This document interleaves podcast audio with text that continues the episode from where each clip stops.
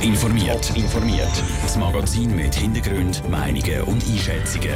Jetzt auf Radio Top.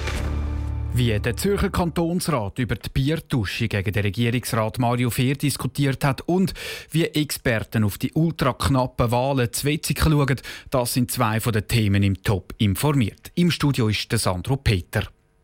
Schande über dein Haupt, Mario. Solche giftigen Aussagen gibt es im Zürcher Kantonsrat nur ganz selten. Heute hat solche Giftpfeile aber regelrecht gehagelt. Hintergrund die Biertusche, die der Zürcher Regierungsrat und Sicherheitsvorsteher Mario Fehr letztes Jahr an einem Match vom FC Winterthur kassiert hat. Die Geschichte hat heute im Zürcher Kantonsrat für rote Köpfe und sogar für einen hässigen Streit im Stegenhaus gesorgt. Sarah Frattaroli war dabei. Ein Jahr ist es her, wo Mario Fehr auf der Schützenwiese Opfer von einer Biertusche geworden ist. Seither hat die Polizei ermittelt und den Schuldigen jetzt gefunden. Es ist ausgerechnet der Sohn von der Thurgauer Regierungsrätin Cornelia Komposch, also von einer Parteikollegin von Mario Fehr. Beide sind in der SP. Und plötzlich ist die Angelegenheit aus der Welt. Der Mario Fehr hat seine Anzeige zurückgezogen. Ein SVP-Fraktionschef im Zürcher Kantonsrat, Jörg Drachsel, stößt das in der Debatte sauer auf. Geschätzter Mario, so geht es nicht. Das ist so Häfeli, so Verhalten in Reinkultur. Jeder andere wäre nach einer Strafanzeige und nach dem Erwischtwerden zur Kasse gebeten worden. Nicht so aber der verzogene Sohn einer SP-Regierungsrätin. Die SP die nimmt ihren Regierungsrat aber in Schutz. Die SVP macht aus einer Mucke ganz einfach einen Elefant, findet der SP-Kantonsrat Thomas Marthaler. Der Regierungsrat hat zum Glück keinen Friedensrichter gebraucht. Er hat das selber hingekriegt und gemacht. Das ist cura normal. So verhält man sich. Und dass dann die Strafanzeige zurückgezogen wird, das ist auch relativ normal. Also ich verstehe die Aufregung wirklich nicht. Und der Mario Fehr selber, der hat im Kantonsrat auch das erste Mal überhaupt etwas zu der Biertusche gesagt. Die Kritik von der SVP, die lässt er völlig an sich abprallen. Und ich kann Ihnen auch sagen, ich bin mit mir im Reinen. Ich würde genau gleich wieder handeln. Besten Dank. Interviews zu der Biertusche hat Mario Fehr nach seiner Ansprache im Kantonsrat aber keine Welle gegeben. Und als ein paar Journalisten im Stegenhaus vom Zürcher Rathaus immer wieder nach Interviews gefragt haben, hat der eine von ihnen sogar übel beschimpft. Sarah Frattaroli aus dem Kantonsrat Zürich. Es sind schon fast unglaubliche Zahlen rund um die Stadtratswahl zu Wetzikon. Die GLP-Präsidentin, Stadträtin Esther Schlatter, hat gestern nur eine Stimme weniger als der SP-Kandidat Pascal Bassou bekommen. Ihm haben nur gerade vier Stimmen zum absoluten Mehr gefehlt. Und gesamthaft trennen vier Kandidaten nur gerade 27 Stimmen.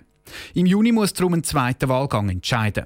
Der Raphael Wallimann schaut nochmal auf die extrem spannende Wahl zu Wetzigen zurück. Ich bin natürlich enttäuscht, dass es nicht gegangen hat, aber ähm, ja, so, so kann es auch gehen. Es hat jetzt wegen vier Stimmen vom absoluten Mehr her nicht gelangt. Und von dem her ist es wirklich äußerst knapp. Die GLP-Stadträtin Esther Schlatter und der SP-Kandidat Pascal Bassou haben das knappe Wahlresultat von gestern selber nicht so recht können glauben.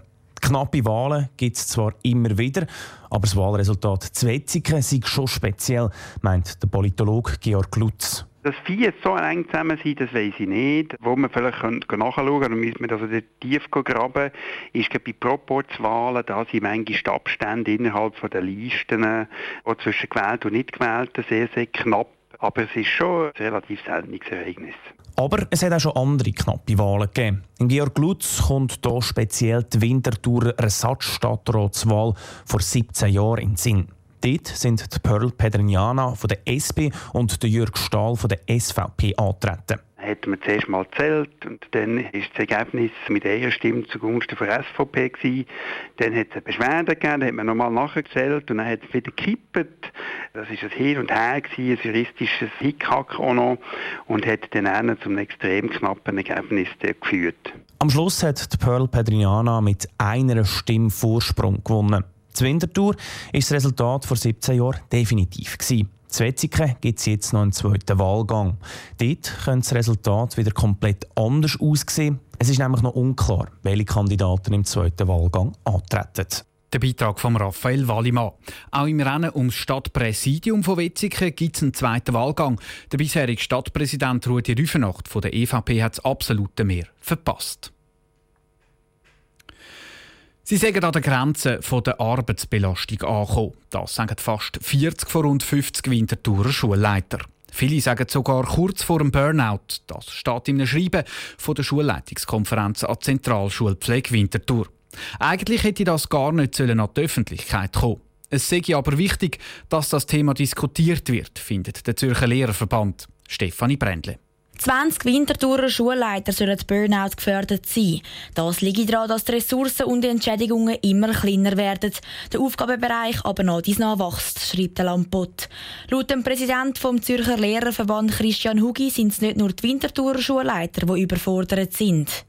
Es erstaunt mich nicht sehr, dass es Schulleitungen gibt, und zwar nicht wenige, die Burnout gefährdet sind. Wir haben ähnliche Erkenntnisse auch in Studien, die der Dachverband der Lehrerinnen und Lehrer Schweiz gemacht hat zu der Gesundheit der Lehrpersonen. Auch der zeigt sich, dass rund ein Drittel von ihnen Burnout gefährdet ist. Weil die Anforderungen an die Schulleitung immer mehr steigen, zeigt es auch je länger je schwieriger, Personal zu finden. Dazu kommt, dass die Schule heutzutage viel mehr auch soziale Aufgaben übernehmen muss. Besonders was die Integration der Schüler mit unterschiedlichen Bedürfnissen und Problemen angeht.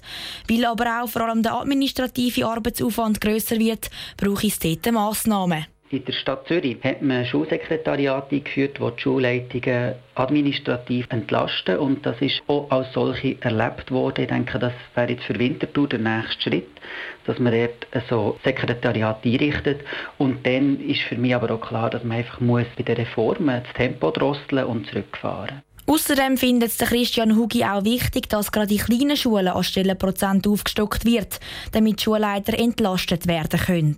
Der Beitrag von Stefanie Brändli. Der zuständige Winterthurer Stadtrat Jörg Altweg betont, dass die Arbeitsbelastung der Winterthurer Schulleiter sehr ernst genommen werde und er nach passenden Lösungen suchen will.